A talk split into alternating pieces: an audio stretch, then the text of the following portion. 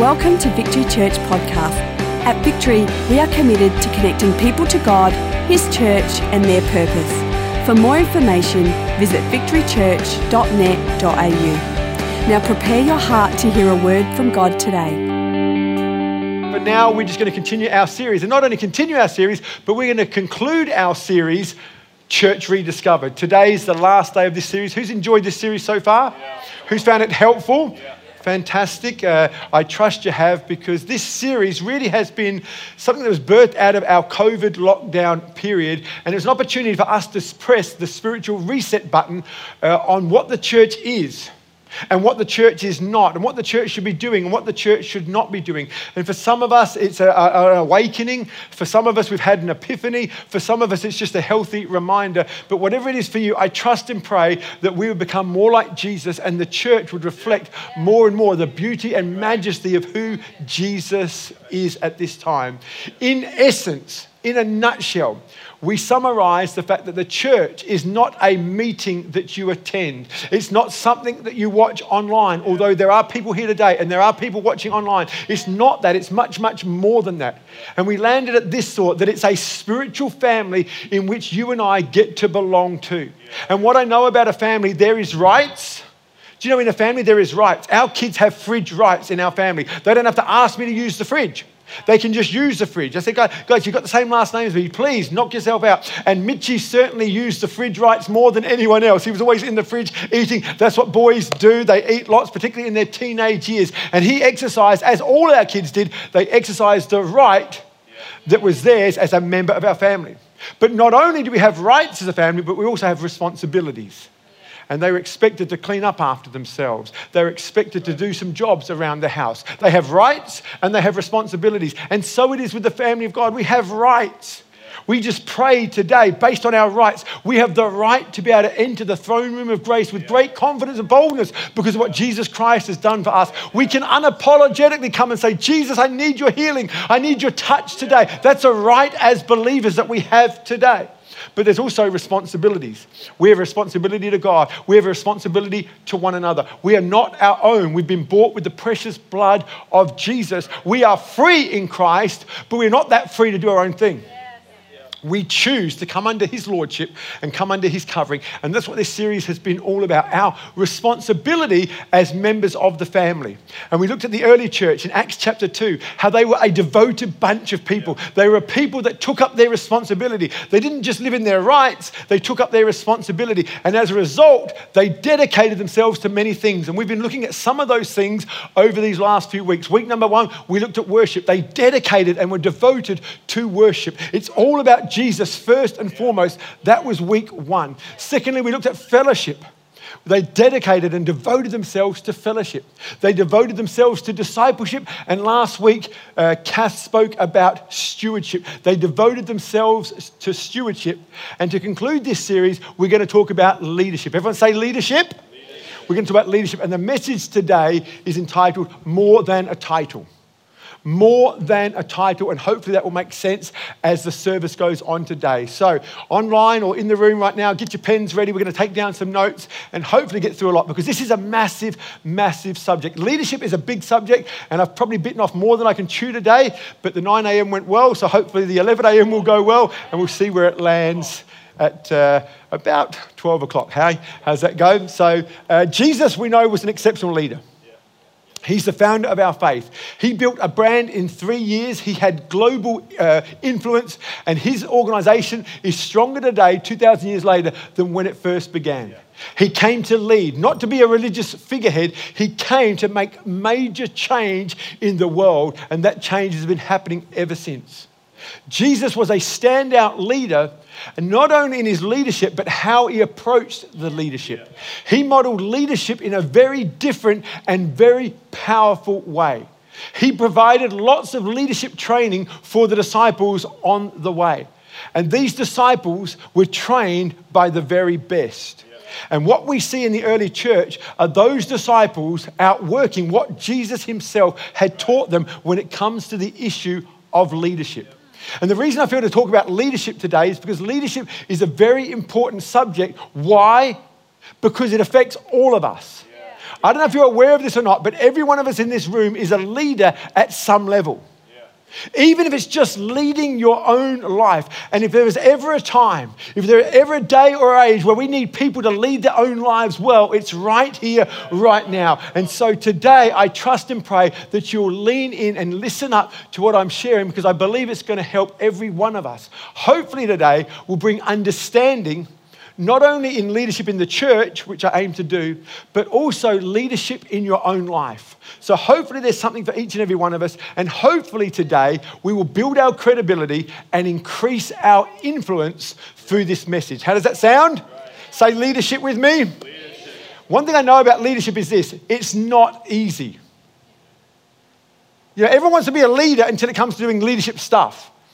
That, that's what I've learned. It's not easy. It's not easy in the good times, and it's certainly not easy in the difficult times. It's not easy in a crisis. It's not easy in a pandemic, such as we've been in for the last few months. And uh, it creates a sense of uncertainty. I, don't know if you appreciate the leaders of our nation right now and what they are trying to do based upon answers they don't have. They're trying to lead in uncertain times. And that's why we need leaders in the church, and that's why we need leaders in the world because life throws us curveballs. It's not always easily spelt out and neatly spelt out, but uncertainty comes as a result of difficult seasons and difficult times. And that's why we're here speaking about leadership today. And you know what? The early church was certainly no exception to problems and uncertainty. They faced many problems and they faced many uncertain times. And it was through God given leadership that they were able to navigate those seasons and those times. And so today we're going to look at a scripture and we're going to look at an example of a problem in the church and how the leaders responded. And hopefully we can all learn something from that. So if you have your Bibles, turn with me to Acts chapter 6 and we're going to read seven verses, verses one right through to seven. It says, In those days, when the number of disciples were increasing, the Greek Jews among them complained against the Hebraic Jews because the widows were being overlooked in the daily distribution of food. And so the 12 shut up shop and said, I'm leaving. I'm done. I'm dusted. Is that what it says? No, it doesn't. It says, So the 12 gathered all the disciples together, and they said, It would not be right for us to neglect the ministry of the word in order to wait on tables. Brothers and sisters, choose for yourself seven brothers who are known to be full of the Spirit and of wisdom, and we'll turn this responsibility over to them, and they, will, sorry, and we will give our attention to prayer and the ministry of the world, uh, world, the word. This proposal pleased the whole group. And they chose Stephen, a man full of faith and of the Holy Spirit. They also chose Phil, they chose Pro, they chose Nick, they chose Tim, they chose Pa, and they chose Nicholas. They called him Nicholas to separate him from the other Nick. And they were, uh, he was an, from Antioch, a convert to Judaism. They, rep- uh, sorry, they presented these men as apostles and prayed and laid their hands on them. So the word of God spread, and the number of disciples in Jerusalem increased rapidly, and a large number of priests became obedient to the faith. This was a massive problem in the church at that time. And the problem was caused not because of sin, not because of error, but because of growth. This is a classic situation of growing pains. I don't know if you remember growing pains as a young person growing up, but as we grew, we kind of felt cramps in our calves, etc. You remember that? Aiden's nodding his head, fantastic. But the early church was experiencing growing pains, and these growing pains were creating problems for the leaders and problems for the church. And uh, I want to look at what the early church did and what leadership provided for them, and hopefully we'll understand how leadership is important, not only in our church, but not, uh, also in your homes and in your families. And so the first thing we see is that leadership provides direction. There is a problem in the church, and, and this is just one story. You can go through the book of Acts and you'll see story after story after story where good leadership helped through good direction. There was a problem, and Peter stood up with the 12 and declared a solution over the problem. And they said it would not be right for us to neglect prayer and the preaching of the Word of God. We have a job to do, we have a direction that we need to take. And so, good leadership will bring direction. If you're a mum or a dad in this place and little Johnny comes to you and he's crying and there's a problem at school or there's a problem within the family, we need to be people that can bring direction. When little Johnny comes up and says, What's going on in the world? I'm so scared, Dad, I'm scared. If we said, I'm scared too, son, and we're as bad as our children, then that's not providing a way. We need to provide direction. That's what leadership does. Good leadership will provide direction, or in other words, a solution to the problem. Good leadership always provides a solution to the problem. Not only did the church leadership provide direction, but also protection. They provided direction and protection. In other words, they still wanted to see the people were cared for. They realized that there was people that needed feeding, and they wanted to make sure that everyone got their fair share of food. And they realized that even though we can't do it, we need some people to make sure that the people get fed. So there's a protection upon the people at that time. They provided direction, but they also provided protection. And thirdly, they provide correction. You know, in problem times and in problem seasons, what often happens is that we start thinking incorrectly. We start adopting stinking thinking. And Paul's, oh, sorry, Peter's solution was that seven people could go around and not only distribute the food, but they could address the wrong thinking. I imagine as the food was being distributed, conversations were being had conversations about greed, conversations about racial tension. Do you realize there's racial tension going on here? We're better than those, and, and, and, and we, we should be getting this, and they shouldn't be getting that. And so we see that there was correction needed. And sometimes correction isn't a massive rebuke, it's just the, ju- uh, the subtle uh, adjustments. And any mum or dad would know that we need to have subtle adjustments with our kids. And at times they need to be a strong rebuke. But more often than not, if we get onto it early enough, we just need a, a, a, a subtle adjustment. That's what I'm trying to say. And we see that happening in the early church. And that's why these men couldn't just be anyone. They needed to be men filled with the Holy Spirit. They needed to be men that had wisdom because it was about bringing the correction to the wrong thinking that they'd adopted. Why do you think you deserve more food than them? What is going on? What, what is it that we've forgotten about what Jesus Christ did for us? And I imagine those conversations were taking place. That's what good leadership does. It brings direction, it brings protection, it brings correction. And fourthly, it brings inspiration. In other words, Peter's heart was to release people into their purpose, to release people into their God shape.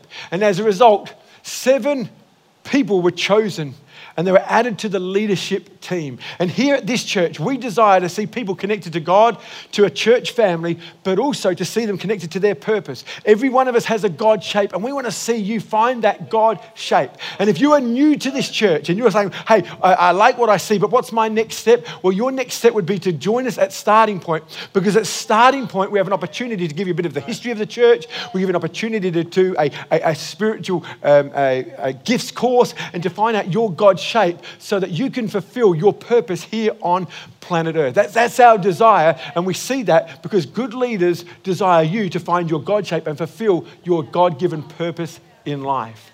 And here's the miracle of miracles this is a miracle that is often overlooked and unspoken of in the Bible, and it's this one. This proposal pleased the whole group. I mean, this is a miracle right here. I mean, everyone is just saying, yeah, that's a good idea. Yeah, that's a great idea. I mean, that is a miracle taking place. In other words, people listened to Peter. And I believe they listened to him not just because he was the leader, but because he had authority. Everyone say authority. authority. See, every leader exercises their authority at two levels. And one level is immediate and apparent, and the other becomes apparent over time. The first one is simply this positional authority. Say with me positional authority. Positional, authority comes with a title. It may be father, it may be mother. You think about it. One day you don't have a child, you're not a mum. The next day you give birth and you're a mother. From one day, no title, the next day, title. There's no manual that comes with this child. You just, you just go from one to the other. It's a title. Mother, father, could be boss or teacher or, or, or, a policeman, policewoman. These are titles given to people, and we pay attention to them because they have a position or a role in our lives. And I know I speak on behalf of every teacher here. Wouldn't it be great teachers if the kids just did as they told because you're the teacher and they're the student. Wouldn't that be awesome, Mrs. Jones? Amen. It would, it's, not, it's not always that easy. And like I said before, leadership isn't easy. And so we see that positional authority provides a person with influence within a specific context for a limited time. That's positional authority. Yeah. The other authority I want to talk about is moral authority. Say moral authority. And that has nothing to do with position, but everything to do with influence. And influence is important when it comes to leadership. In other words, it's something about them, not the position that they carry.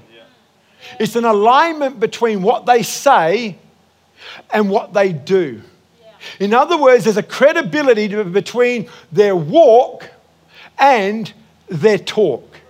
And when there's an alignment between our walk and our talk, we build moral authority. Moral authority creates respect, and respect leads to influence. And influence is very important when it comes to leadership. And when there's a difference between what we say and what we do, we lose respect.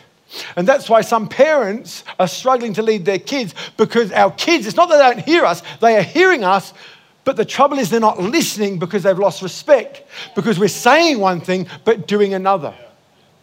When you tell your child that they've got to go to church, but we are spasmodic with our church attendance, it's little wonder that when children are 18 and of an age when they can decide for themselves whether they'll go to church or not, they choose not to go. And so we need to get rid of the disparity between what we say and what we do if we are to be taken seriously as leaders. And we see that uh, this proposal pleased the whole group, and they chose seven men with moral authority. In other words, they were known to be filled with the Holy Spirit. And they were known to have wisdom. In other words, there was an evidence of it. It wasn't just a position given, but it was based upon actions done. And so we're talking about building both our moral and positional authority. Peter had both positional authority and moral authority. We see it was Peter who was appointed by Jesus. In other words, Jesus said, you, I will build my church. On you, Peter, I'm going to build my church. This is positional leadership. This is positional authority.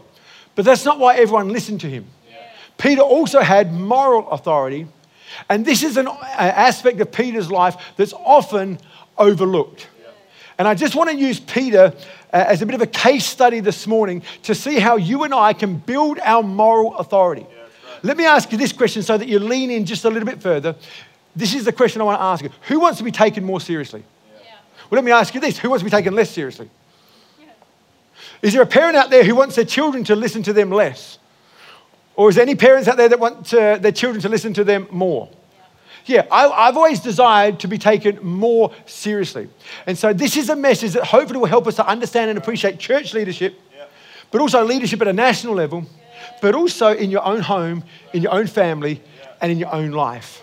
And hopefully it will help us to have greater authority and be taken more seriously. So, some qualities and some attributes about Peter's life that will hopefully help us to build and establish our authority. Number one is simply this Peter spoke up. Peter spoke up.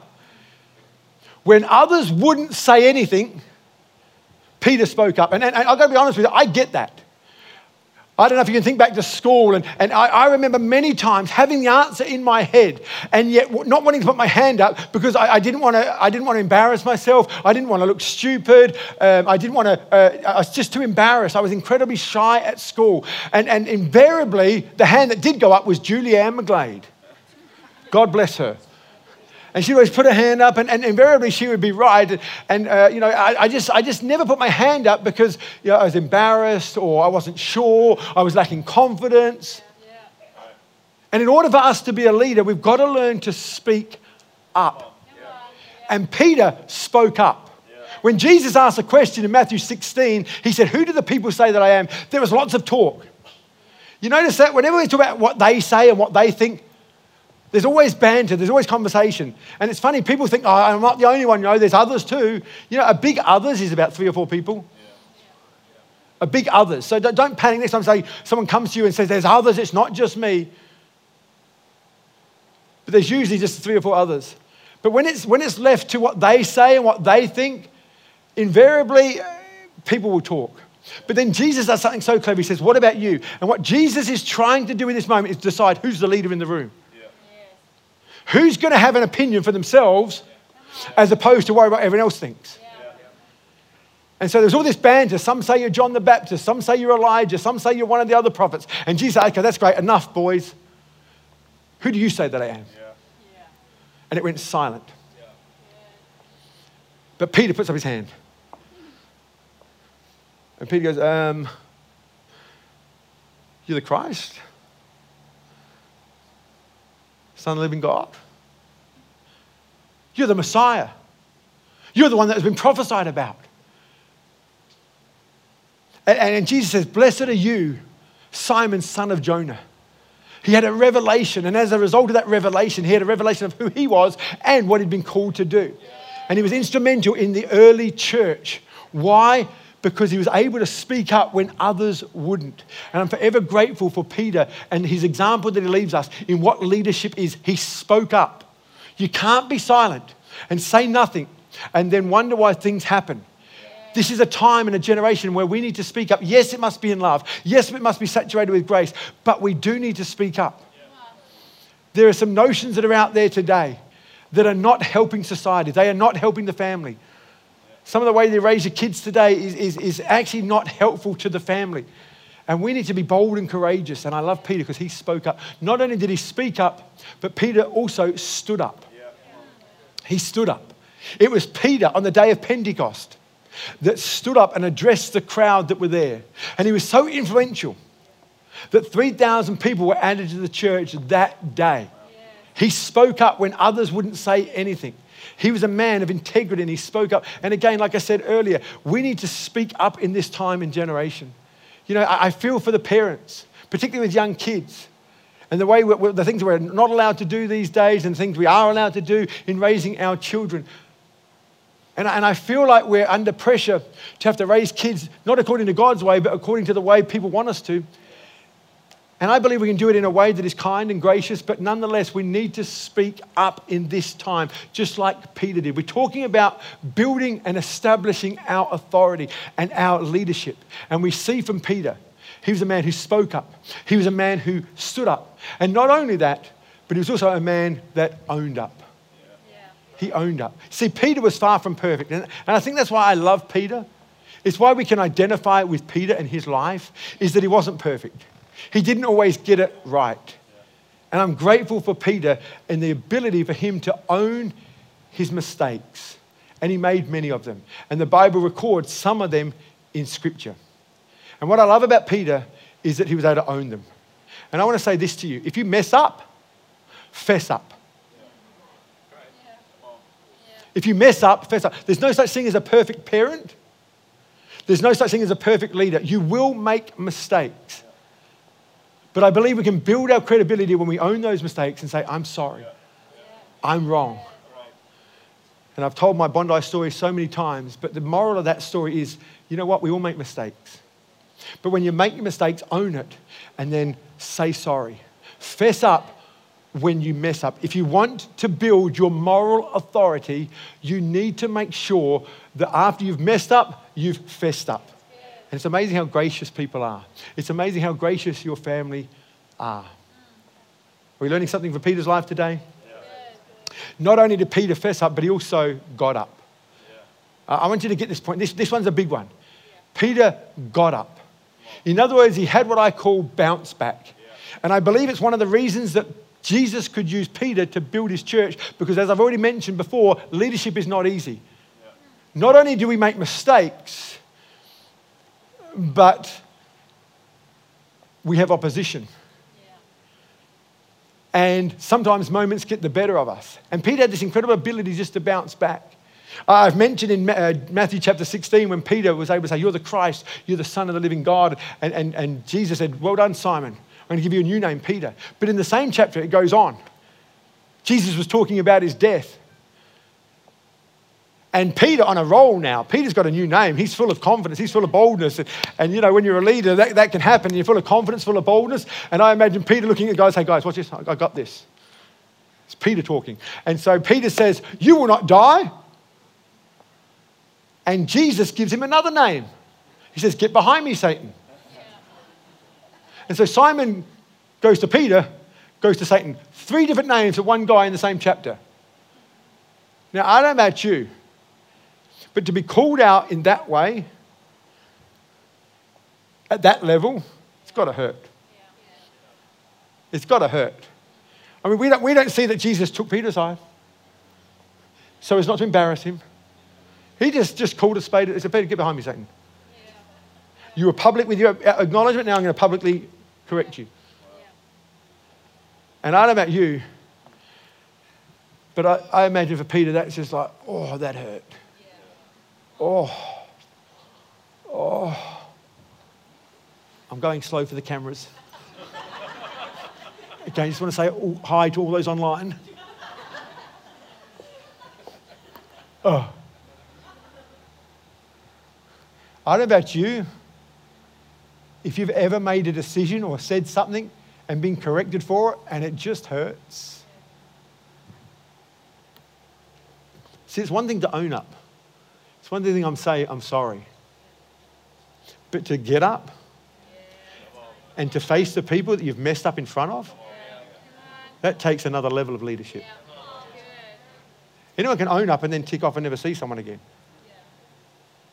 But Peter had to stand back in front of the same guys who had been rebuked in front of. Somehow get his wind again. And at that moment, when he's just been rebuked, he must think, oh, I'm, I'm done. And who knows, maybe the guys like John, I mean, you know, Peters don't seem to get on well with John, and John don't, John's, John's don't seem to get on well with Peters because Peter's a guy who's impulsive, he's making mistakes. John's, he's the perfect guy. He, he's the lover, he's not the fighter. And John's probably thinking, look at Peter. And Peter manages to get up again.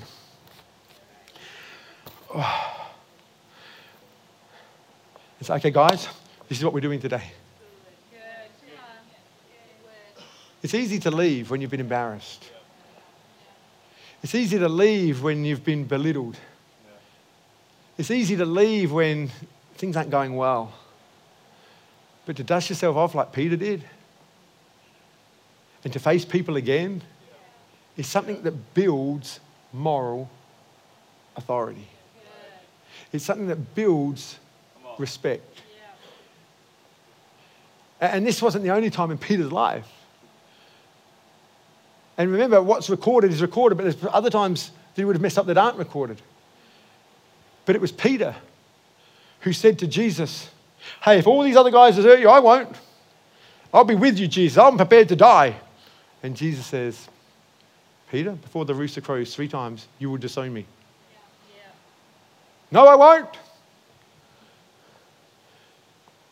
And three times he denies Jesus. The rooster crows. Peter weeps bitterly. Oh, how could I do that? Oh, hi, everyone online again. How, how, how did he come back from that? But somehow, whew, Remember, at the same time, Judas betrayed Jesus. If I said to you, what's worse, betraying someone or denying them? I say tomato, tomato, potato, potato. But what did Judas do? Judas do? Judas didn't bounce back. He went and hung himself. Do you not think that if Judas had that bounce back and said, Jesus, I'm so sorry. Jesus, I, I let money get in the way of my relationship with you. I'm so sorry. Do you not think that forgiveness was available for him? Come on, let's not, let's not read the Bible with our religious glasses. Oh, Judas. No. Judas is you, he is me. It's just whether we're going to bounce back or not. The only difference between Judas and Peter is Peter just bounced back because they were both filled with remorse. Judas was sorry. He, he, was, he felt he was gutted, but he went and hung himself. Peter was gutted, but he just bounced back. That's what good leaders do. They bounce back. I mean, if you feel like you're struggling in your marriage, don't give up. Bounce back. Feel like you're struggling as a dad, mum, don't give up. The devil wants you to go and hang yourself. Jesus wants you to come to him. Say, come on, get up. Let's go again. Let's go one more time. Let's go one more round. Come on. And Peter had this beautiful ability to bounce back, even though he'd rebuked by Jesus. My question to you is, is how do you respond to authority? See, many lose their influence because of how they respond to authority. Andy Stanley said this if you consider yourself too important to be under, then you're probably too immature to be over. So I would say let's pay attention to how you respond to authority. When you've been rebuked, when you've been told off. And this is a classic kid trait. When dad tells a kid off, the kids gather together. Oh, who does dad think he is? Do that to me too. Don't they? That's what makes them kids. But we need to see them grow up. I love our kids, but they're certainly not perfect. And they certainly tried all that stuff on. All those old tricks, they tried them all on. And when I was a kid, I tried them all on. And I thank God that that stuff got knocked out of me. And I'm so grateful to God that I had the privilege to be a dad to knock that out of my kids. And I'm still ready to do it, Nathaniel. Welcome to the family, son. Today's service is as quiet as the 9 a.m. And understandably so, because this is not stuff you'll see in the newspapers. It's not stuff you're going to see on the news. But this is what we need in this time and generation. The last beautiful quality of Peter is this that he just kept up. In other words, he didn't quit. Anyone can start something. But let's be finishers. Let's finish what we start. Let's not allow embarrassment. Let's not allow disappointment.